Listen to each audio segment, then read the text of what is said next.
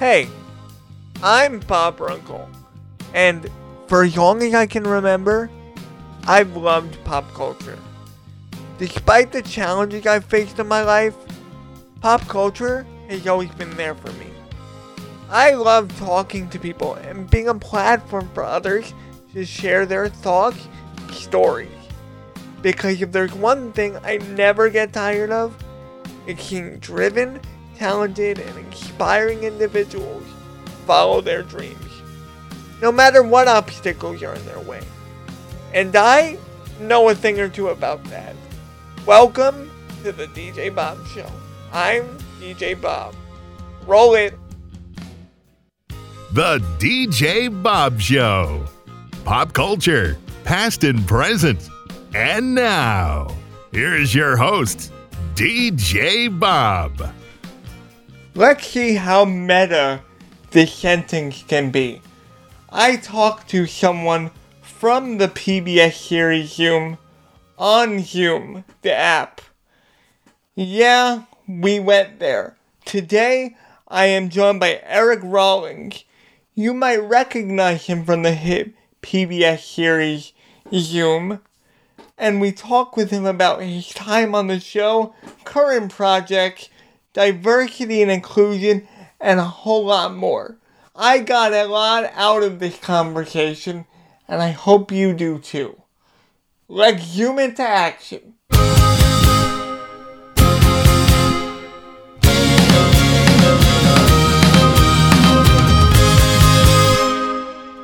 For those that don't know you, would you mind introducing yourself and giving a little bit of an elevator pitch of who you are and what you've done past and present? Sure. Uh, my name is Eric Rollins. Uh, most people know me from the third season of Zoom on PBS and WGBH. Um, I'm an actor. I'm a fight choreographer. Um, starting to dabble a little in writing, and just a, a human being. Um, since Zoom, I've done a handful of things on TV, on stage, commercials. I, I try to always stay as busy as I can and I'm so glad that you're here and we're going to have this conversation today. Yeah, it's going to be great. So, what is something that you wish people knew about you? Ooh, something that I wish people knew about me? That's a good question. you got me early in the morning. Well, 10 o'clock. It's not that early. Um, it's a good question. I wish they knew how much I wanted to be a better like artist. I'm not I can't draw really well, but I wish that I was better at it. Well, there's always time to learn and there's always time to dabble and, you know, play around and kind of perfect that. That is true. That is true. I got a um over quarantine we got into this whole arts and crafts subscription service, and one of the things that I have yet to crack open is an oil paint kit. So I'm very very curious to see how that goes once I open that up.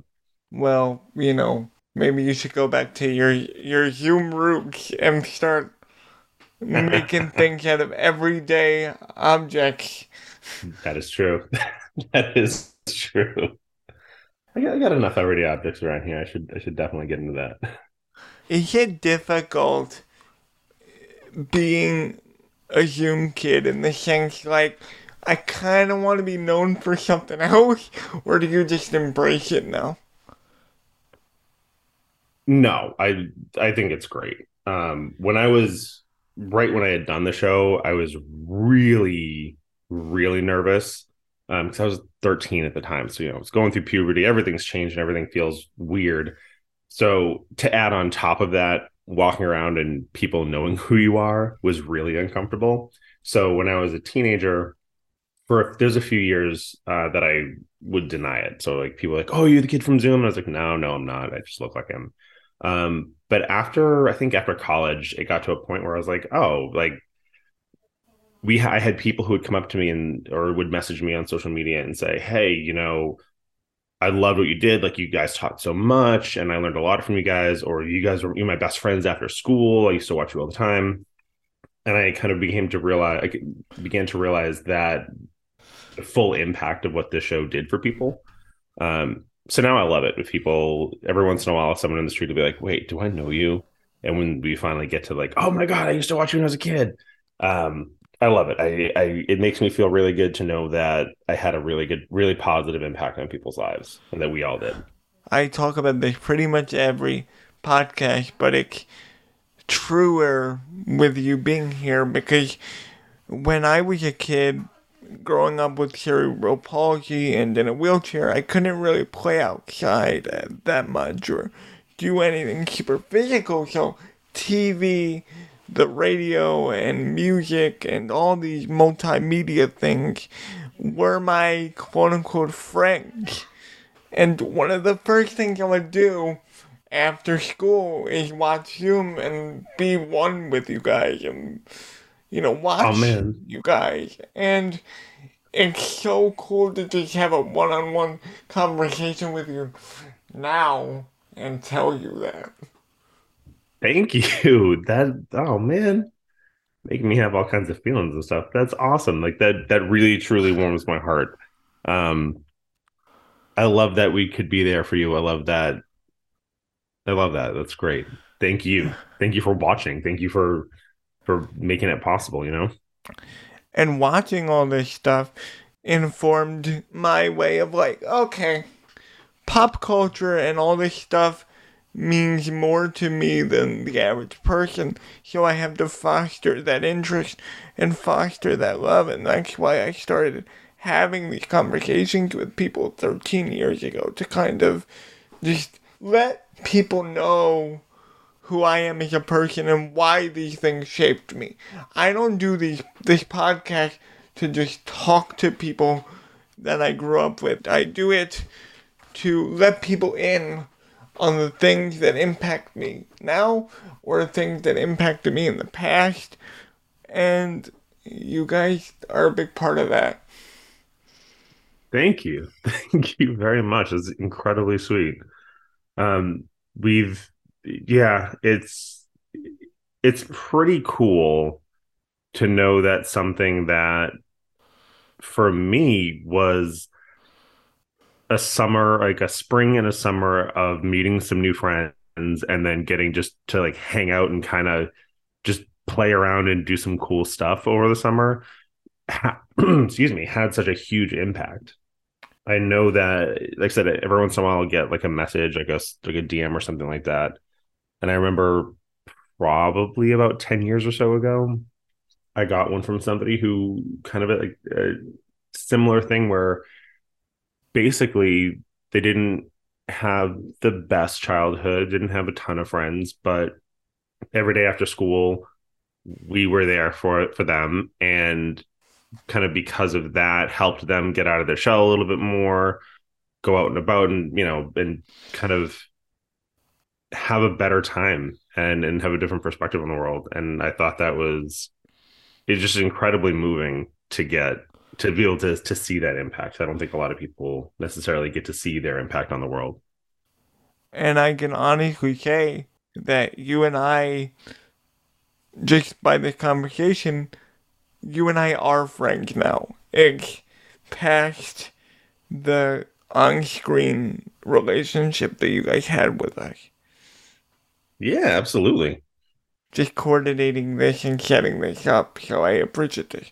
So, normally, I would like to ask what was your familiarity with Zoom prior to you being on it? Because it was already a well oiled machine, plus, it was a revival. So, what did you know?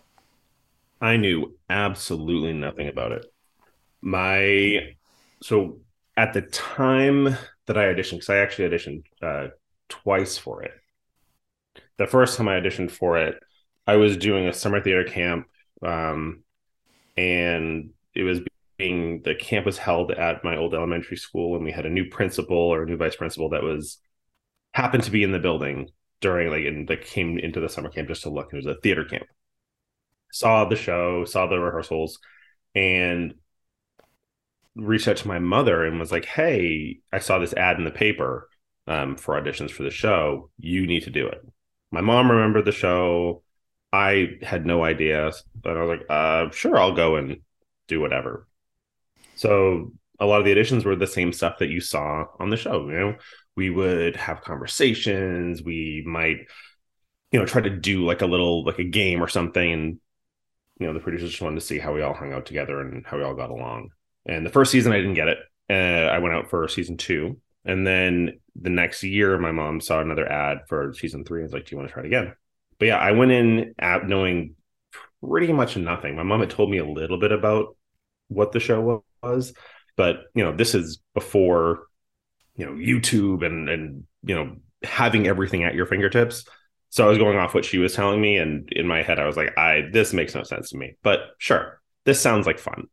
Um, yeah. So when I went in, it was great. We what's cool about the show is once you get cast in the spring leading up to the summer because we shoot in the summer. But during the spring every weekend we would get together at wgbh and we would have basically training sessions. We would learn about how to work on tv learn how you know the different kind of segments that we're going to do the ways that we want to kind of shape that. So if we're doing a science experiment we want to make sure that we're talking about the things that we're seeing the things that we're feeling the things that we're thinking. Um, so it makes it kind of pop and makes you guys at home feel really connected when you're watching us later so it was really cool. It was a really cool learning experience, and I'm I'm actually kind of glad I went in not knowing. Um, yeah, it just it, it made it made it so much new, a little newer. If you were this crazy fanboy, it probably would have been a little different. I think it would have been a little bit different, and I think you and I would be talking to each other right now. I I don't think I would have gotten the job. something that I really loved about the show is the realness of it. Like everything was planned out. There were segments, but you, it was such a familial vibe, and it, it seemed like that on screen. So when people tell me that, or when I see interviews with you guys, it's so refreshing to know that that was the case. Oh, absolutely. I think that that's probably the biggest driving or was the biggest driving force for that show it is that when you're watching it you're watching your friends and that the people that you're watching are having a good time together they spent like i said they spent a lot of time just making sure that we got to hang out with each other and interact with each other and learn with each other before we even started filming the show just so that what by the time you know we got on set the cameras were rolling we had we already had a rapport with each other and for as much as it was kind of planned out, there wasn't a whole ton of stuff that was scripted. So when you like watch a segment for the most part, uh, unless it was like a, a play that we were like it was, it was someone's play that we were doing or reading a joke, the only thing that was the only things that were for the most part scripted were the introductions of you know, hey, um, Sarah H from Boston, Massachusetts sent us this in, and I can't wait to see what it is. Like those are the only things that were for the most part scripted and then once we start and the and the like the, yeah. the the Fannee Doolee stuff and the Fannee Doolee stuff was scripted yeah yeah yeah. Um yeah but those and those were a blast too. Have yeah. to learn all those. So this is one of my pet peeves so i'm gonna word it a little differently here. Uh-oh. It's all right. it's interesting when i watch you know or i I think about Hume. And this is because I know the technicality of it. When sure. people ask you what your favorite episode is. Because the truth of the matter is, you didn't know what was going into what episode. Oh, absolutely not. Correct. You guys yeah. just shot a bunch of stuff. So, what is your favorite segment? Is there a one that sticks out that was just fun or cool or memorable to you? You know, there's so many. Um, I loved when we did like the Zoom games were great. Anytime we did the Zoom games, uh, I've said this before. Uh, Kenny is a good friend of mine, and we were on the show, he and I were always very competitive. So if you ever like watch the old episodes or watch segments, you'll notice Kenny and I are never on the same team. We're usually competing directly against each other and you can usually catch it in the in the edits. Um, us like throwing like eyes to each other because we know we're trying to like one up each other as we're going through, all in good fun. Like he's he's my brother. I love him. Um, but that was probably one of the, one of my favorite things. Um, but I think in terms of like a an actual doing segment, the science stuff was awesome. I've always had like a little passion for science, although I never felt good enough to pursue a career in it. So getting to do the Rube Goldberg machine throughout the course of the summer with me, Kenny, and Kaylee, that was I love that. so much fun. Yeah. We got we got to make a huge Rube Goldberg machine for fun and do it on TV. Like you can't you can't get any cooler than that. You really can't. So, I talk about you being a formative show for so many people, but what were some of your shows that you just loved? Oh, like when I was growing up. Yeah. Um, as I say as I look at an orange can, uh, soda can. Uh, I loved all that. I loved Kenan and Kel. Uh, so like the old school Nickelodeon, like uh, Snick, Yep. that stuff was great. Um, I grew up with Mister, excuse me, Mister Rogers, Barney. Those were, you know, Sesame Street. That's kind of where I grew up. That's the stuff. Were you a Magic School Bus kid too? Oh my god, I forgot about Magic School Bus. Magic School Bus was awesome. That was it was that was one of the coolest shows. Oh, man, I would have given anything to have gotten on Miss Frizzle's bus and like Yeah. shrunk down and like gone into the bloodstream and fighting off disease and stuff. That was that was the coolest episode. Yeah. Little side note, I spoke with the head writer of all that and Kenan and Kel not too long ago. What? And for Christmas, they sent over a little care package, and in the Christmas episode of Kenan and Kel, Kel has orange soda Christmas tree ornaments. I have That's one. great. That's amazing. I have one. That is really cool. and I have Holy a bunch of one. Yeah. So it's like, you know, all this stuff informed me so that I can, so the fact that I could talk to you all is just super rewarding and super cool. Yeah, I actually I met Helmet like when I cause I I live in LA right now. I've been in LA for a little over 10 years now. Um and when I got out here, some friends and I went and saw a we went to like a there's a screening of Good Burger at a at a kind of local theater. The So we best went- film of all time. It was a fin- it was a absolutely Criterion collection material, 100%. Yeah. Um, and Kel was there, you know, like doing like a talk back. And so afterwards, I ever got to talk to him. So I'm literally sitting on my desk right now is an orange soda can that I had Kel sign like 10 years ago. Yeah. He was one of my first ever interviews. Oh, that's awesome. He's So- such a nice guy. He is. So we're having this organic conversation, and I want to know: Do you have any questions for me about what I do and what you know about me, just to turn the tables a little bit? I mean, so many. I think that's a like what got you what was the impetus for you to start the podcast? You know, because I I have I've had I have friends my family who are kind of limited in, in different ways. Um and they're, you know, just some of the best people I know. You know, just absolutely always positive. But like what inspired you to take kind of your experience and then let me bring this out and let me like bring other people in with this. I talk about how I started this show so much, so I'm gonna frame it a little differently. But one of the things that I want to do with this show and what I try to do now is just create content that I would enjoy listening to on the other end. Interesting. Okay. Was there something that inspired you to do that though? Was there something was there a, a lack of content that you were like was were you searching for this that you couldn't find and you were like, you know what, forget it, I'm gonna do it myself or Well, what? whenever whenever you hear a podcast with someone with a disability, Mhm. it's generally always about the disability. People with disability are nerds. People with disability are cool. people are dis- yeah. people with disability have interests. So hmm like this podcast really started too. You know, I I've been working on internet radio for years, playing music and being a DJ, and then uh, I got fired. Oh and I, no. and I needed a vehicle, so I just started my own thing straight up.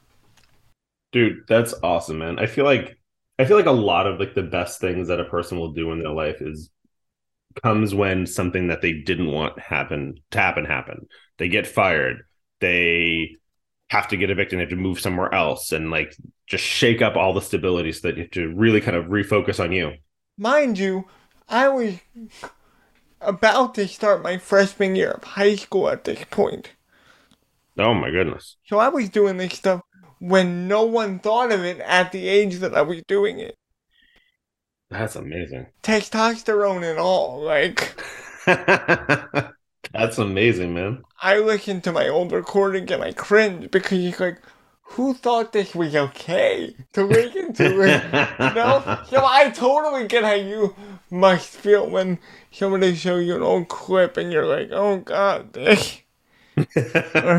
Like, oh, that's what I that's what I sounded like. Oh wait, I did that. Oh, okay, great, great. We can watch it forever. Love that. Let's just keep that going. Yep. Yeah, I mean, so I just create what I want to hear. And then That's hope amazing. other people do too. Man, that's really, really cool and that's inspiring. I feel like there's such a, you know, I think that, you know, because you just started it so long ago and you've been able to really kind of build and shape your voice. I think right now, this is a huge time for folks, especially coming out of lockdown, all that stuff, where people have the time to really kind of figure out what do I want to do? What do I want to make? What do I want to bring in? And they're the platforms to do that in, to do that with. Yeah, So, dude, you're a trailblazer, man. thank you, man. And I, Mhm. I really appreciate this conversation and, you know, that we can be real and that we can be open. This is not an interview. You and I are having a conversation that just happens to be recorded on a microphone. That's Mhm. all this is. Yeah, man. That's that's kind of the cool thing about the way podcasts go compared to you know interviews because you you know you see it if you look now you see celebrities and stuff you, you when you're on the talk show you get the five minute thing hits your show here's a little story let's move on which is always fun but know podcasts are really cool. You get to get really deep with people and get to learn a little little peek behind the curtain which is nice. And it's interesting because now I'm on the other side of it where I do work with companies and I do have those five minute press things, but it's like, how do I put a little bit of myself in those mm-hmm. that short time? And sure. people are always like, how do you do that without sounding robotic or without sounding like every other thing? Like, just have a talk with them. yeah Just have a because you've been doing it before people were doing it man Yeah, but it's always been, you know, I'm still insecure about a lot of things. Mhm. In the sense of like my vocal tics and all these disability related issues. But when I'm talking to you, I really laser focus on what I'm talking about. I mean, as far as Zoom goes, it's been something that I wish there was more of it available, and I wish you could see more of it. yeah I think it could always be rebooted because there's no p- plot to it. There's no, it's just kids being kids. Sure. I think that there's a lot of um I know that you know a couple years ago there there was more of a talk especially when everyone was kind of stuck at home about bringing it back. Um I know I'd had a couple of conversations with some people about some stuff, but um I think what's different now which I think is also really really good is like I was saying about having there's so much access now, right? You get TikTok, Twitter, Instagram, all this stuff. And there's, you know, there's a lot of terrible stuff out there but there's also a, a lot of people that are out there that are kind of doing similar th- things right? Showing you know there's tiktoks of like here's like these cool ha- like cool little life hacks or cool little tricks or did you know this that kind of thing. And i think there's a lot of really cool educational stuff out there. I do agree that it would be nice to see something a little more centralized or like a bigger presence of something but i i, I think you know like people like you people that are out there doing like these kind of educational tiktoks and whatnot i think that there is there's there's definitely the need for content because people are creating it and i think it's sometimes just hard to find in the uh the snowstorm that is social media The one argument that I will make, and that's no fault to you or the producers, it just wasn't. It wasn't a. it wasn't a thought in people's minds, and it's this: Mhm. where was disability inclusion within you?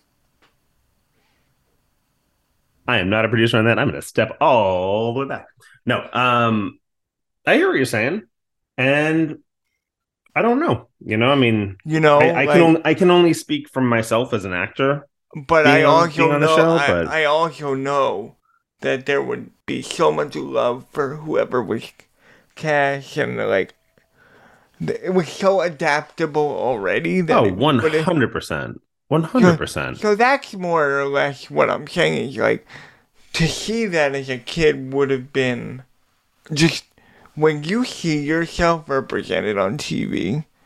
It Oh, is of course. like this this out of body experience where you're like I'm finally seeing someone like me. Yes, I could do that. That could be me. Yeah. Yeah, no, one hundred percent.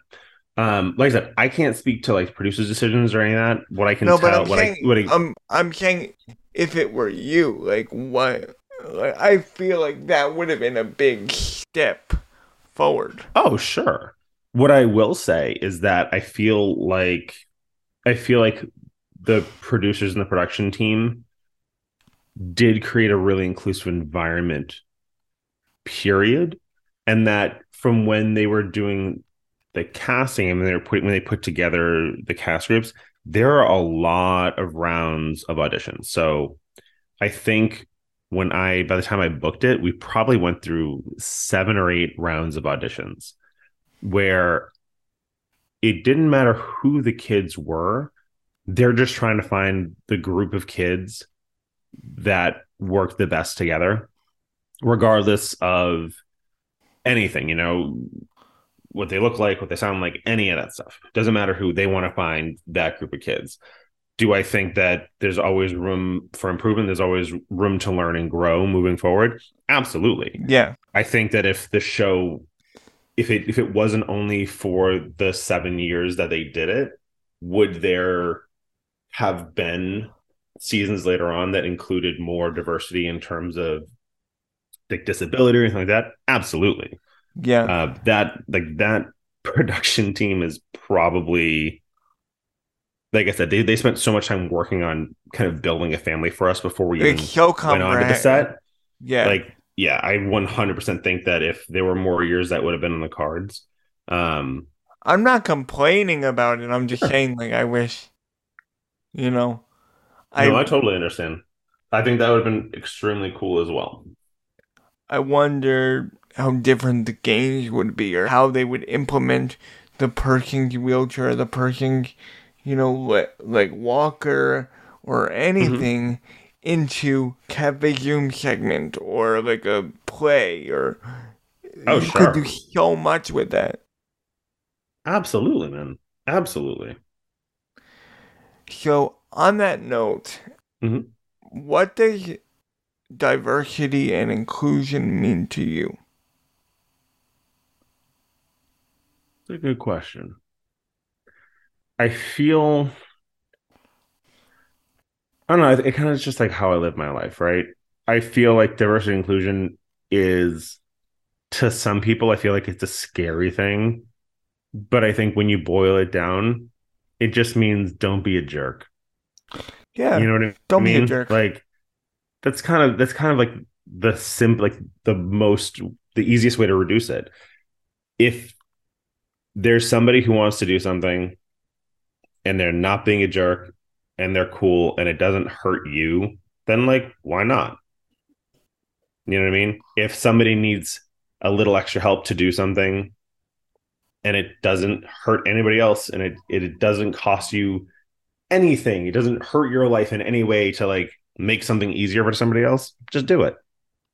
There's no reason there's no reason to be afraid of it. There's no reason for any of that. I think that people get caught up in fear of the unknown.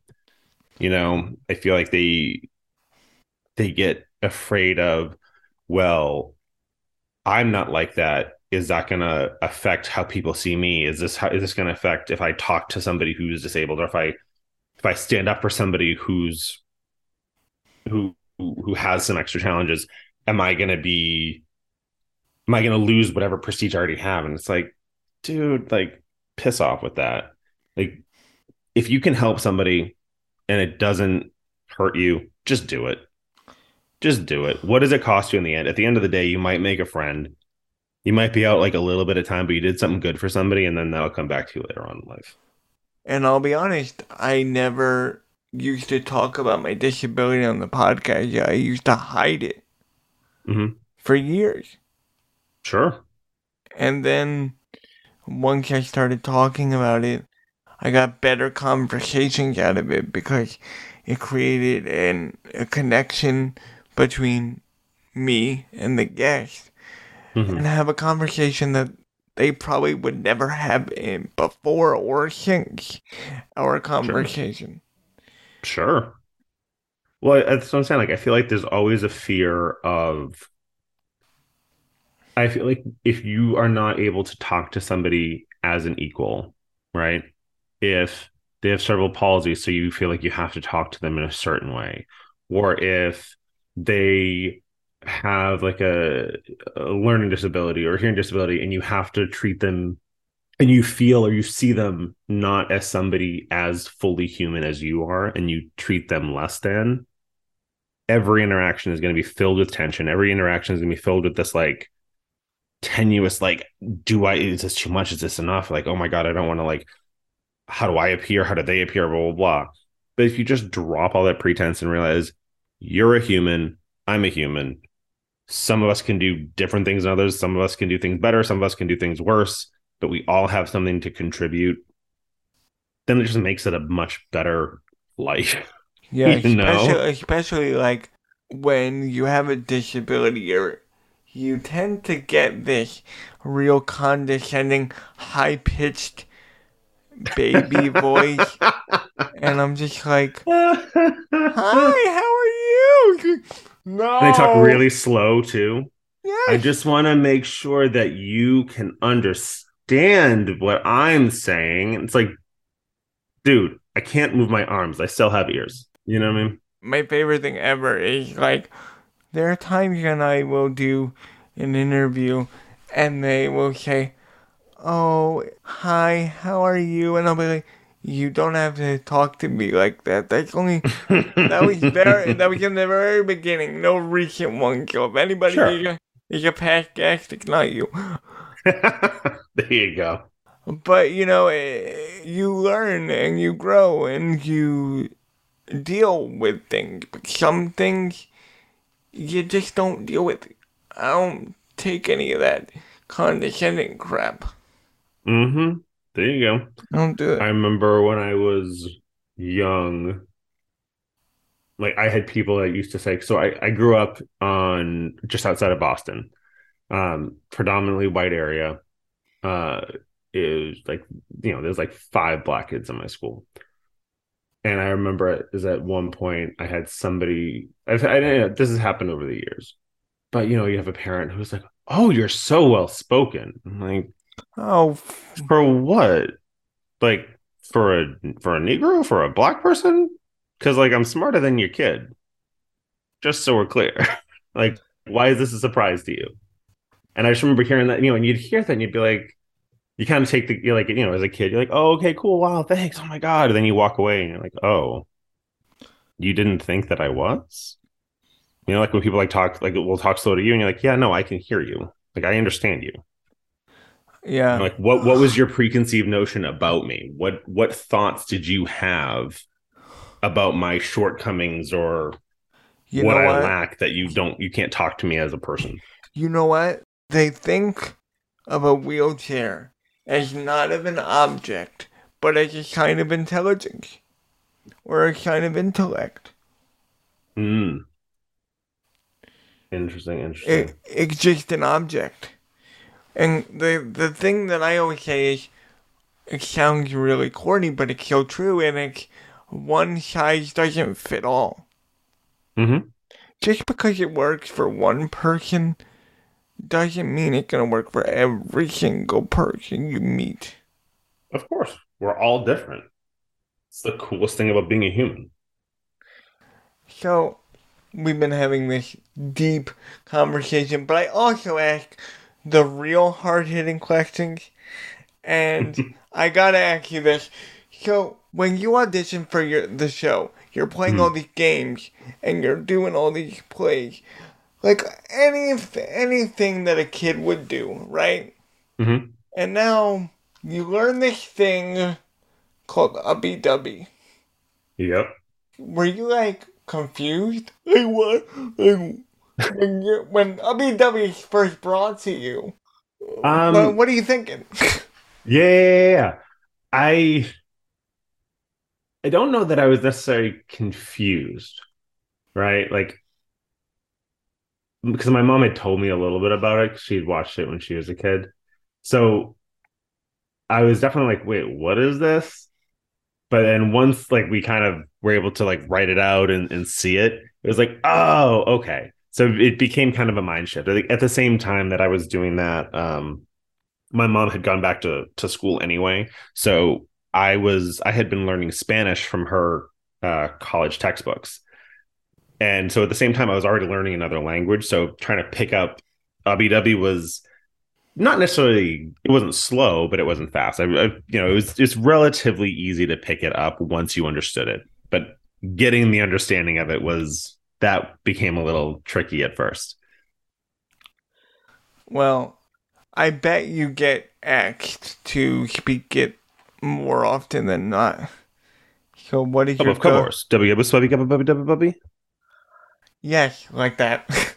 I love it.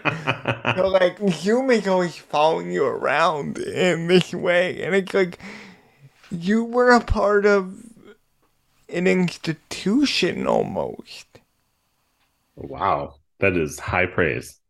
Thank you. because people know the '70s Zoom, but Mhm. the '90s Zoom has its own little subdivision of pop culture. Yeah. where people just, you know, it was cooler, it was tipper, it was just, just like different, and it brought us all together. And I love the 70s one now, but I was never one of those people that like, no, this is my Zoom. Oh, okay. Yeah, yeah, yeah. Because there are people f- like, Of course. But I, I think that you'll s- put it this way. I think that if, let's say, in another 10, 15, 20 years, they reboot Zoom again, you know, for the kids, for kids who are born in the next few years or whatever, the people who grew up with my Zoom are going to say the same thing about the next one. I think there's there's a thing about nostalgia and like when you're growing up, the things that were foundational to you, the things that helped form you and that that you kind of hold on to from your past. Once you see something that is similar but different moving forward, it always feels like a like a little bit like maybe they're trying to take away from what I from what I experienced as a kid, and they're not. You know, it's we're just we're trying to do something different. We're evolving. We're learning, and I think there's always that kind of like tightness in your chest of like, no, no, but that's that's not what I grew up with. That's not what I had. And like, yeah, no, we know what you have is really cool. We're doing something different now, yeah, and I think that that's that's always a the thing we have to kind of step back and realize is that there were so many cool things that came before whatever this current iteration iteration is. it had and to this- start somewhere. Exactly. And then it's going to keep evolving and it's going to keep getting different. So wherever you came in on its evolution is going to be incredibly important to you. But it's not the be all and all. So you were a PBS kid and a GBH employee, basically. So, technically, yeah. So, what was your favorite show on the lineup that you were on?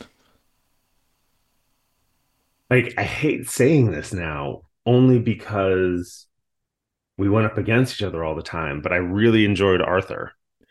Oh, I love Arthur yeah. so much. It's a great show. It's a great, absolutely great show.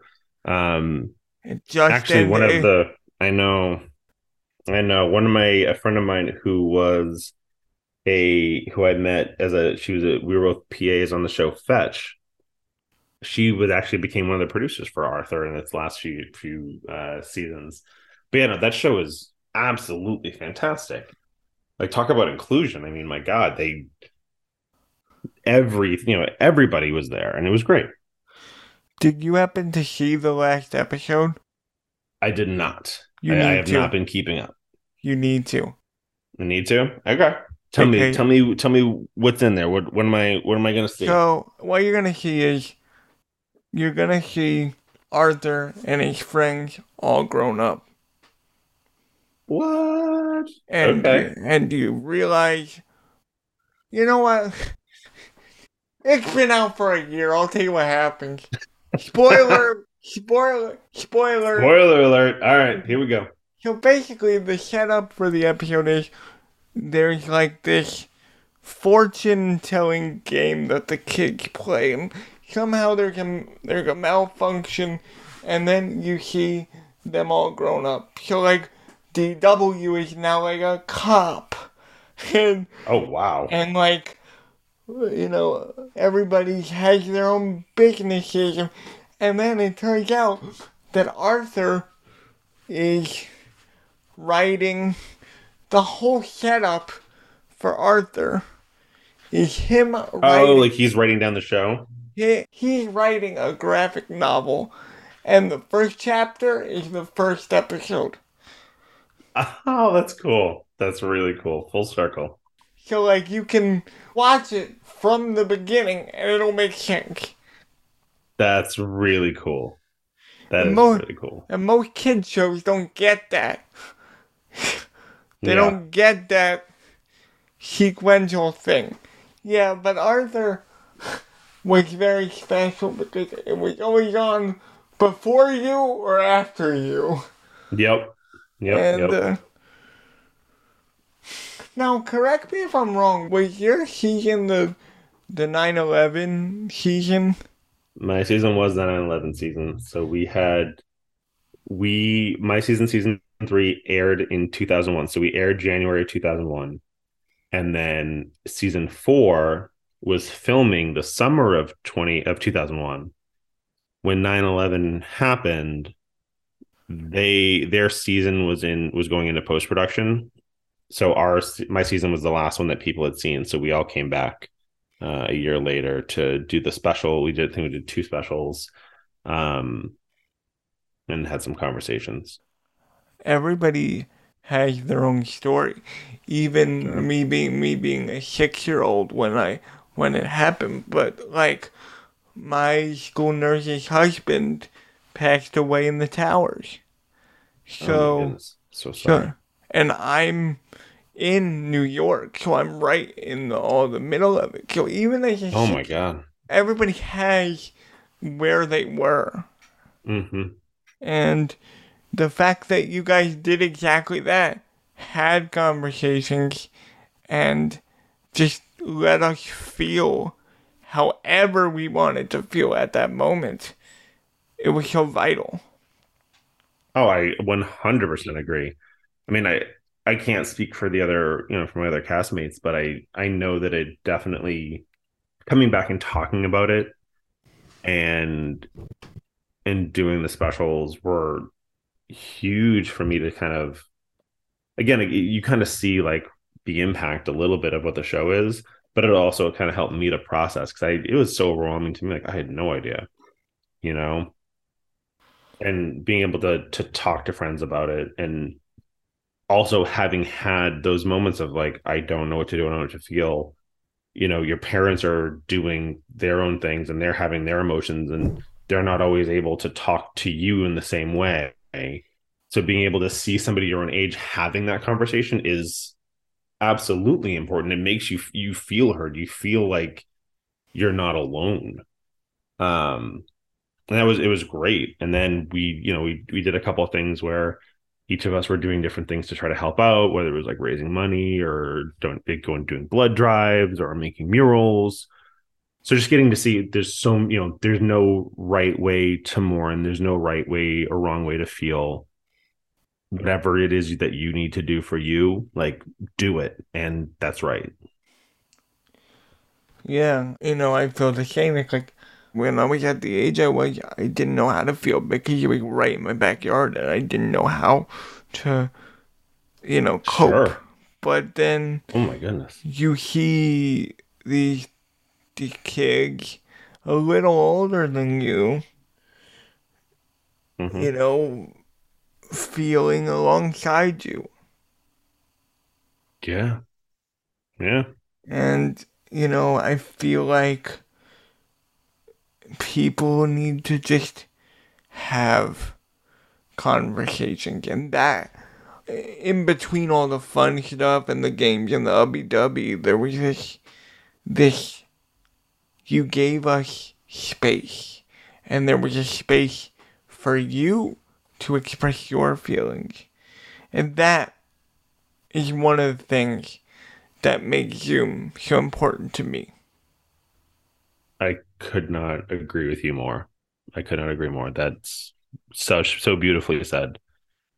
I feel like there's so many times where as a kid you're told what to do, you're you're told what to think, you're told what to feel, all that stuff.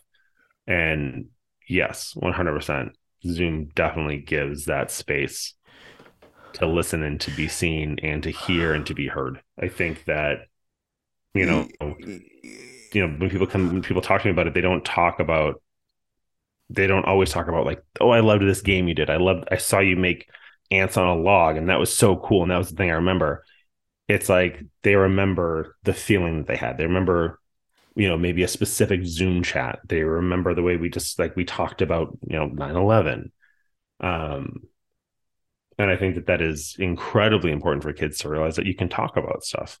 You can talk about stuff with anybody. Once you the more that you talk about things, the easier and the bigger the world becomes, and it becomes a much less scary place.